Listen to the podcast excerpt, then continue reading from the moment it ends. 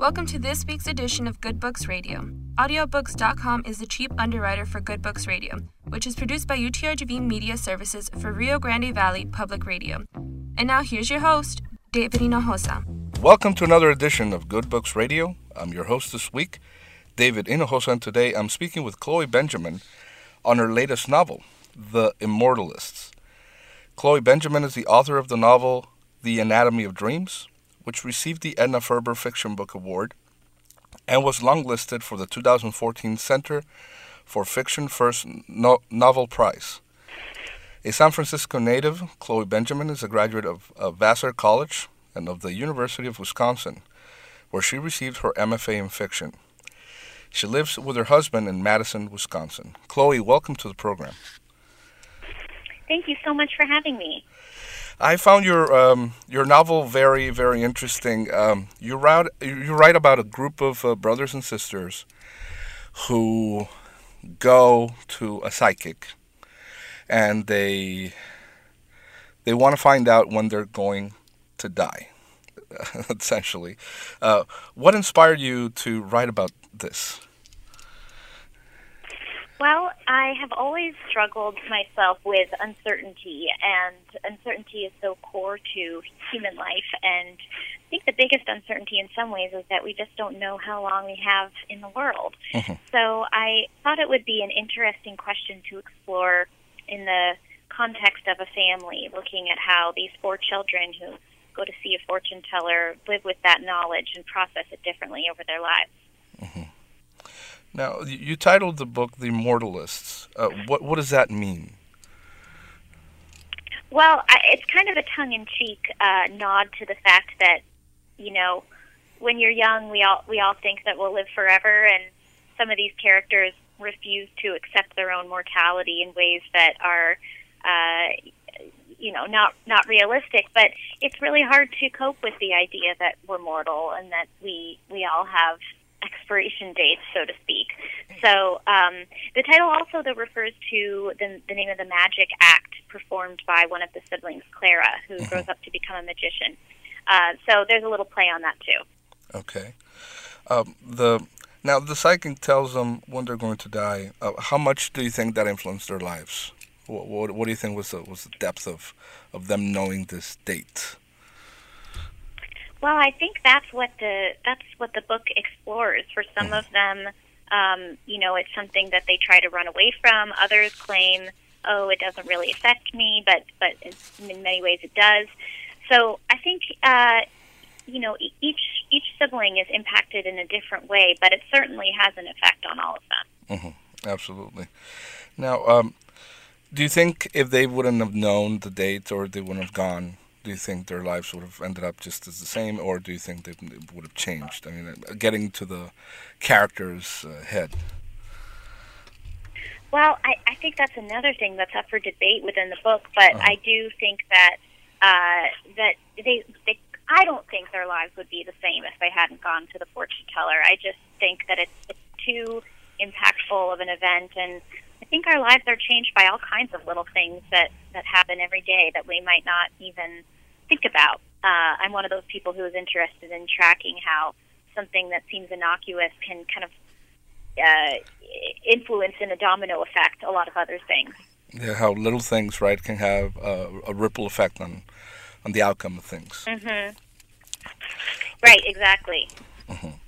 Now, um, I'd like to talk a little bit uh, about the dates that you include here. You include January 21st, 2044. You include November 24th, 2006. Uh, is there any reason why you included these uh, dates in particular, or these dates just came out at random for the book?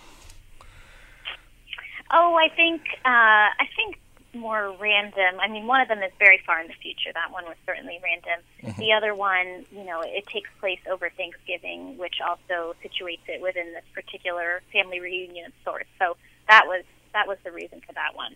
Okay. Now, going back to that, uh, the Thanksgiving one is when Daniel uh, hosts uh, the his niece and, uh, and her you know, the, the, father of his niece and um, his brother-in-law and um, uh, Daniel didn't quite believe in the psychic, do you think uh, his life would have turned out differently if he actually did believe her? Because from the from the very start, he doesn't really believe it's true, but it ends up being true. So, do you think his life would have Right. been differently? Uh, I do. Yeah. Mhm. I mean, I think he his his section is really maddening for a lot of readers, and I understand why because it uh, it takes you through the the day in the life of this person who did not have to do what he did, but he's compelled because of a few different factors. So yeah, I, I don't think that there's any I I don't think there's any way that it would have happened that way if he uh, hadn't gone to the fortune teller. But maybe he would have died of a different cause. Who knows? Why do you think Daniel became so obsessed towards the end? Because it seemed like for the longest time he put it off. He didn't really. It was probably in the back of his head, but he kind of put it off a lot. And it was towards the end when uh, the the FBI investigator starts kind of delving into the to the case that he gets a little bit more into it. Uh, why do you think that dynamic happened, or why did you include that dynamic, that conflict of him letting it go for a long time and then really, really getting into it towards the end? Hmm. Well, I think that uh, you know each of the siblings cover a certain amount of time in uh, in their sections, and his happens once he's an adult. So I knew that uh, that would be the time when this recurred for him, like for the simple sort of practical fact that this is when his section was taking place. Um, but also, I think it was interesting to me to look at somebody who had their lives figured out in a lot of ways, and what can happen when a an event from long ago comes back to haunt you, and you know that that happens for so many of us. Something that we've repressed or something that we haven't given much credence to recurs. It, yeah, those things tend to happen more often than not. Um, now, why do you think they went to see the psychic? Because, uh, you know, in the novel, uh, they find out about the psychic from a neighbor. And the neighbor, I believe when I read it, I said, well, I get it. I, I get how the neighbor uh, or their uh, their family went to see a psychic because they had a, an ill grandmother, like a terminal illness or something, and they uh, wanted to know and they wanted to properly say goodbye, and they got that chance. But for example, these were all adolescent kids, and uh, why do you think they did that to themselves? What was? Do you think it was just curiosity, or do you think there was something deeper uh, for for their action? Um, well, hmm. could you could you tell me a bit more about what you mean by that question? Yes. Uh, well, I, I just want to. I'm trying to get into the character's head. For example, they really. Did, I mean, their father hadn't uh, passed away yet, and they wanted. They just wanted to know when they were going to die. I wanted. I'm asking you, what's what's the reason? What's the motive behind What's the reason their? yeah. Yeah. Well, I think in part, so they go before their father dies. Um, I think it has to do with this cultural moment of 1969 Mm-hmm. New York. You know, that's such a fraught, um, explosive time in American history, and they're feeling kind of left out by it, but they're also feeling freaked out by it. Mhm. So they, you know, they hear about this woman. I think there's certainly this kind of morbid fascination, which I think a lot of kids have and a lot of people have. Um, but also, they're, you know, the eldest daughter in particular, Varya, is really craving something that she can know for sure, something that she uh, can hold on to in the midst of this really chaotic time. I see. And and correct me if I'm wrong. She's the one that actually kind of pushes them to to go. Daniel, I think, finds out where the psychic is, but Varya is the one that kind of pushes the notion of going. Is, is that right?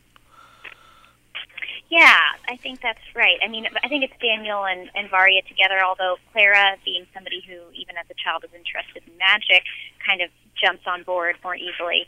Um, so, so there's a little bit of there's a little bit of everything.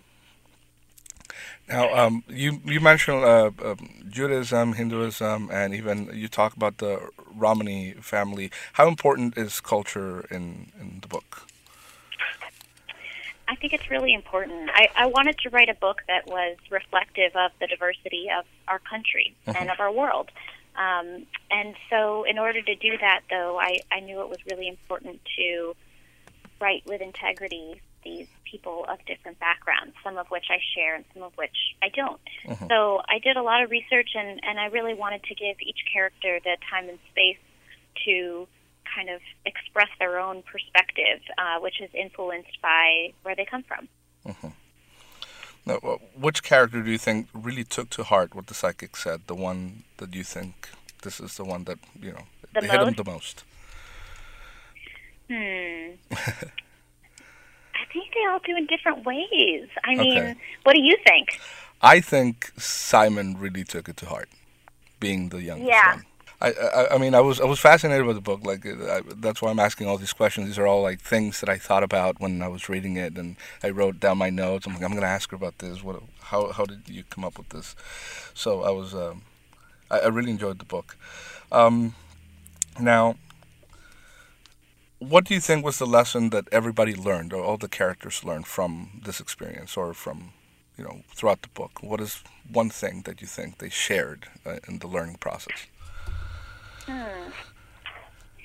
Well, I think one thing that they shared is that they realized how important family is. Mhm. You know, for better or worse, all of these characters are shaped by their experience of family and their experience of uh, of each other. And there are estrangements and arguments, and there's a lot of love, just like there is in most families.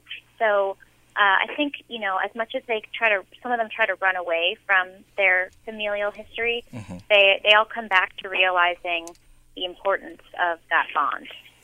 Yes, and I, I I remember how Gertie, the mother, you know, she's there and she's you know always trying to look out for them in her own way.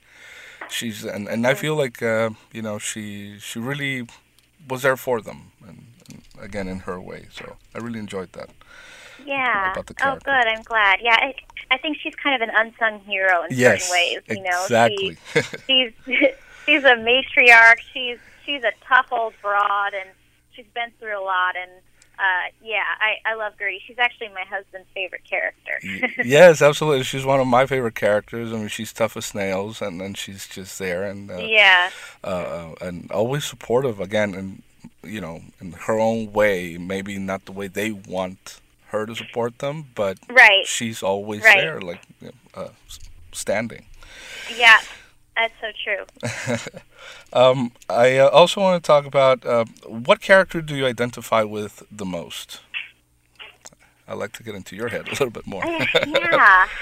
Um, you know, I think there are pieces of me in each of them. Mhm. I have, you know, I have more similarities than you might think with Simon's section, even though I'm not a gay man. I grew up in San Francisco. I was a ballet dancer. I have gay family members. Uh, so I, I feel really strongly about a lot of the issues in his section. Uh, I'm a big dreamer like Clara. I'm ambitious, uh, Mhm. but I'm also a big worrier. So I have a lot of DNA shared with Varya as much as I wish I didn't. I think the one that's most different from me is Daniel. Um, But I'm sure there there are parts of me in him too. Uh, Why do you think you're you're more different? Uh, well, Daniel is the one that you don't I really think- associate with. I, I, he's the most conservative, Mhm. and uh, he's the most. Uh, you know, his job is uh, being in the military, being a military doctor. Those are two things that I could, you know, never see myself doing. Not because of any judgment, just because I, you know, I I would not be. You don't want me in the military. I'm gonna like run away at the first sign of like any problem. I'll be like, no. uh, I would definitely be like the first one to die anywhere. Um, so so I think that I think his his path and his orientation toward the world is a little different. I see.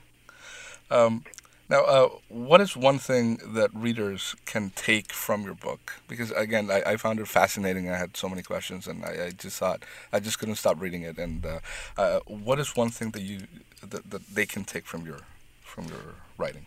Oh well, thank you so much. By the way, I, I really appreciate just how much you've engaged with the book. Mhm. I hope that that people take away a sense of solace and companionship about these issues of loss and anxiety and uncertainty. I, I think we all struggle with these questions to some degree or another, and some of us are better than others at not thinking about them and at living fully despite them.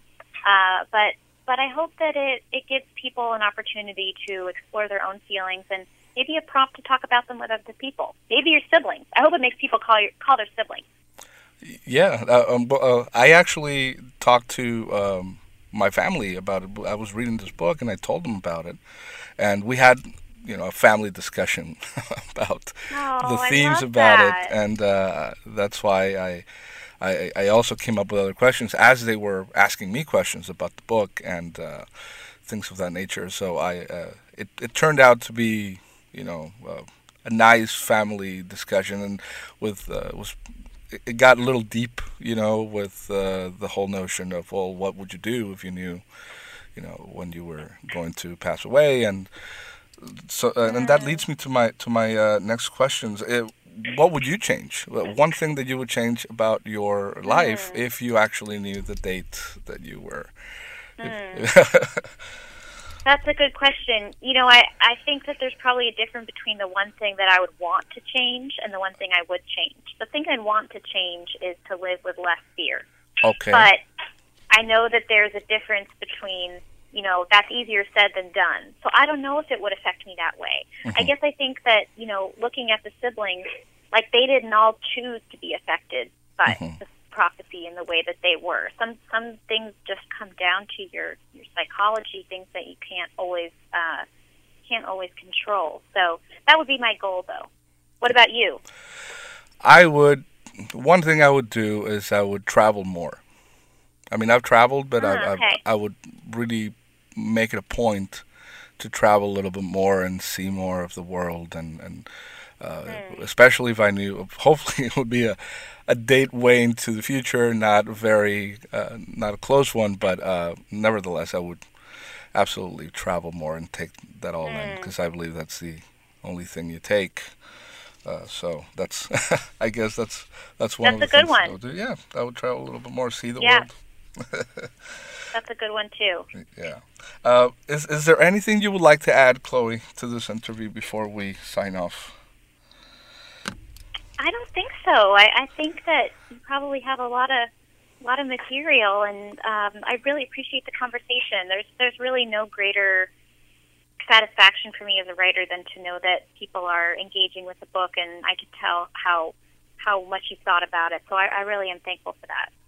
Okay, well, thank you. I want to thank you for being with us today, and I wish you all the best with the book. It's a great, great read. Thank you so much. Have a great day. Likewise. I've been talking with Chloe Benjamin on her new novel, The Immortalists, a fascinating read that probes the line between destiny and choice, reality and illusion, this world and the next. I highly recommend it. I'm your host, David Hinojosa, and I want to remind our listeners that if you didn't hear our regularly scheduled broadcast on our NPR affiliate, you can listen to this interview on our YouTube page, Good Books Radio Strong and Cook. Thanks for listening.